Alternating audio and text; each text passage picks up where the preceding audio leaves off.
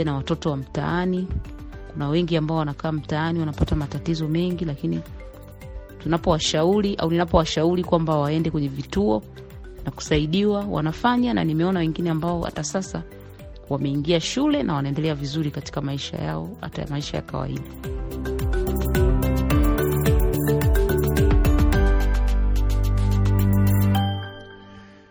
Karibuni wasikilizaji kwenye podcast ya pili inayohusu viongozi wanawake. Kama tulivyosema katika podcast iliyopita, wanawake ni muhimu na wanafaa sana katika uongozi wa huduma. Tunapaswa kuwathamini katika kanisa na katika mashirika ya Kikristo na kufaidiwa na huduma yao. Leo tunaendelea na mada hii na niko na Mama Moses ambaye ni mke wa mzee wa kanisa ni kiongozi wa siku nyingi katika huduma ya Bwana na ni baraka na fursa ya pekee kumkaribisha kwenye podcast, kupata hekima yake na mashauri yake kwa ajili ya viongozi wanawake na viongozi wanaume pia. Mama Moses, karibu. Nina maswali mengi leo, kwa hivyo naomba tuanze moja kwa moja kwa sababu muda wetu si mwingi, na ninaomba msamaha mapema kwa sababu nina maswali yaliyo ya kibinafsi. Kwa mfano, swala la kwanza eh, kama mke wa mzee wa kanisa una kazi nyingi, unafanya kazi za nyumbani za kawaida, unalea watoto, unahudumia mume wako, na wakati huo huo unafanya huduma kanisani. Bila shaka unachoka mara kwa mara, unashuka moyo mara kwa mara, pengine umeumizwa na maneno ya watu au masengenyo juu ya mume wako. Nyakati kama hizo unafanya nini? Unapata msaada na kutiwa moyo namna gani? Nyakati kama hizo ninatiwa moyo na neno la Mungu, hasa pale Biblia inaposema makwazo hayana budi kuja. Kwa hiyo ninapata nguvu ya kwamba ni wakati tu ambao ninapita na Mungu anaendelea kunisaidia. Lakini pia ninapata msaada na kutiwa moyo na waamini wenzangu, hasa pale wanaponiambia kwamba tunakuombea. Je, una marafiki wa karibu ambao unaweza kushirikiana nao na kuwashirikisha mizigo yako, baraka zako na kadhalika? Uh, na kama ndio, wao ni wanafamilia, majirani, marafiki au nani? Ninao marafiki wa karibu ambao naweza kushirikiana nao na kuwashirikisha mizigo yangu, lakini pia baraka ambazo ninapata, na hawa ni waamini wenzangu, yaani watu ambao ninasali pamoja nao. Tofauti na wake wengine, mke wa kiongozi wa kiroho ana wajibu wa pekee. Uh, wewe binafsi ukichoka kuamua kuacha huduma au kupata shida ya ndoa, ina maana kwamba mume wako asingeweza kuendelea na huduma yake. Uh, kwa nini? Kwa sababu Biblia inaeleza wazi masharti ya mzee wa kanisa, na mojawapo ni kwamba mzee aweze kusimamia nyumba yake vyema na sharti lingine ni kwamba mke wake awe mwaminifu katika mambo yote. Swali langu ni kuhusu maisha yako ya kiroho wewe binafsi, ambayo ni muhimu sana ili uendelee kwa uaminifu na shetani asipate nafasi kuharibu ushuhuda wako au ushuhuda wa ndoa yako, na hivyo kuangusha mume wako kiongozi. Je, kwa njia gani unasonga mbele kwa uaminifu na kuona ushindi katika maisha ya kiroho? Ni mambo gani ambayo ni muhimu sana kwa mwanamke yeyote Mkristo, lakini muhimu zaidi kwa mke wa kiongozi wa kiroho? Kwa kuwa karibu na Mungu, lakini pia kwa kutafuta mapenzi yake, na pia kuwa mfano bora kwa wengine, yaani wengine wanapokuona wajue wazi ya kwamba wewe ni Mkristo hata pasipo kujitambulisha kwamba mimi nimeokoka. Swali hili ni swali la kibinafsi, lakini ni muhimu sana. Mume wako siku zote anapambana na majaribio. Ni kawaida katika kazi ya huduma, kwa sababu shetani ni adui mkali na mjanja na hupenda kuangusha mtumishi wa Bwana. Wewe kama mke wa mchungaji unamsaidia mume wako namna gani ili asijikute katika mazingira yasiyofaa au asizidiwe na majaribio? Kwanza kwa kumwombea ili Mungu amtie nguvu, amsimamie, lakini pia awe mwaminifu katika kazi yake, maana najua asipokuwa mwaminifu hataweza kuendelea na hiyo huduma, lakini pia atachafua jina la Yesu Kristo. Na wakati mwingine anapohitaji kuwatembelea watu tunakwenda pamoja, maana wakati mwingine unakuta labda ni, ni mama ana shida au ni binti, kwa hiyo tunakuwa pamoja. Kutembea pamoja katika huduma ni muhimu, hasa anapoenda kuonana na watu manyumbani, hospitalini au popote.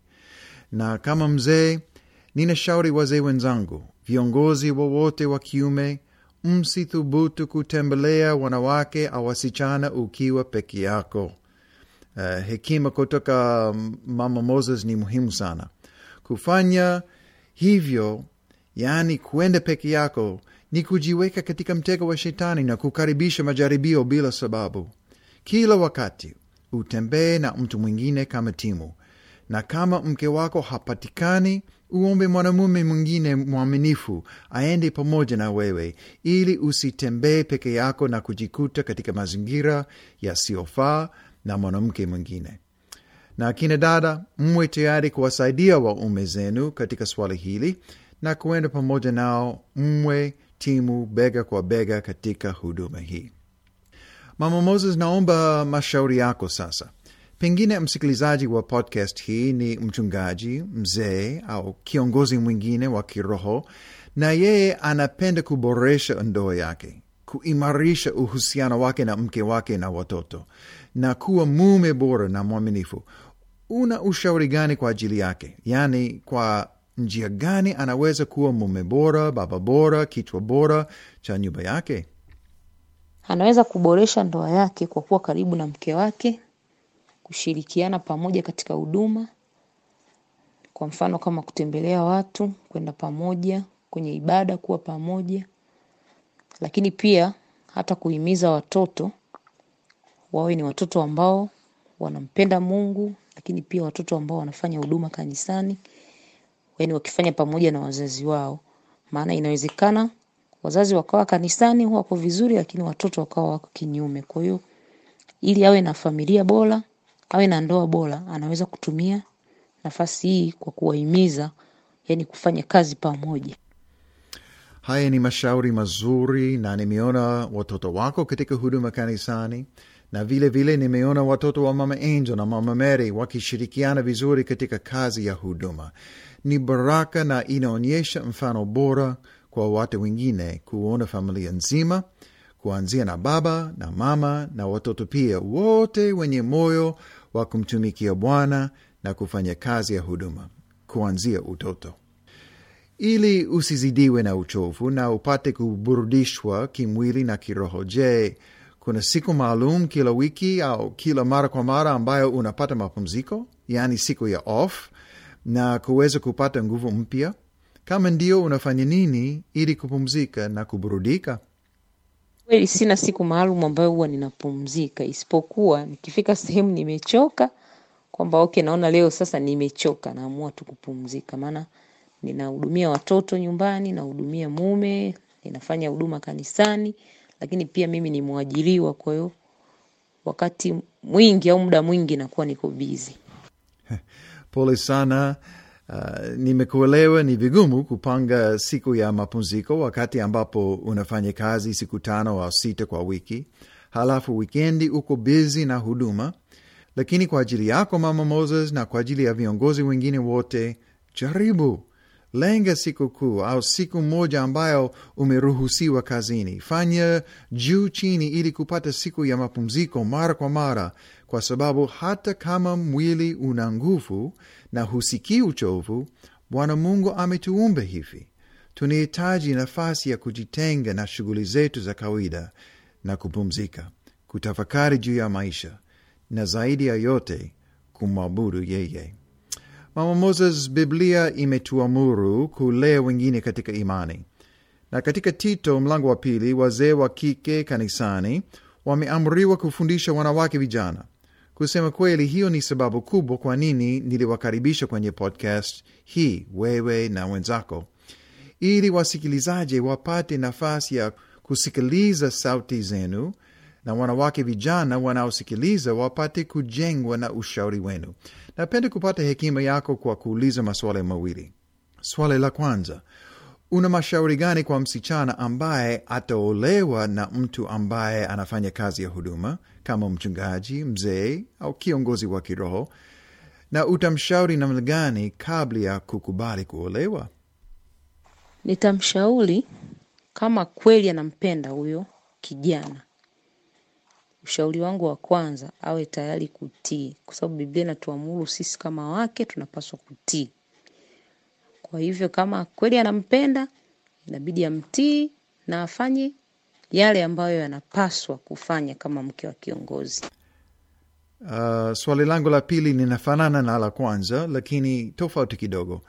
Ni jambo gani kubwa ambalo wewe umejifunza kama mke wa kiongozi wa kiroho, na ingalikuwa heri kama ungalijifunza mapema jambo hilo?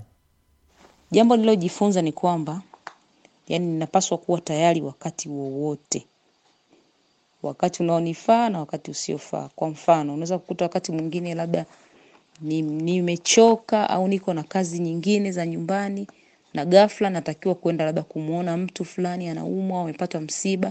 Kwa hiyo inabidi niache mambo yangu ili niweze kumhudumia huyo mtu. Kwa hiyo hiki ni kitu ambacho nimejifunza kwamba natakiwa kuwa tayari wakati wowote. Asante sana kwa hekima yako Mama Moses, na ndiyo Biblia inayotuamuru, au sio? Katika Timotheo ya pili mlango wa nne, Paulo anamshauri Timotheo kwamba awe tayari siku zote, iwe ni wakati wa kufaa au wakati usiofaa. Na katika maisha ya kiongozi kuna nyakati ambapo hatujisikii kutenda huduma au tumechoka au pengine sisi binafsi tuna mawazo mazito au hali ya kiroho sio nzuri.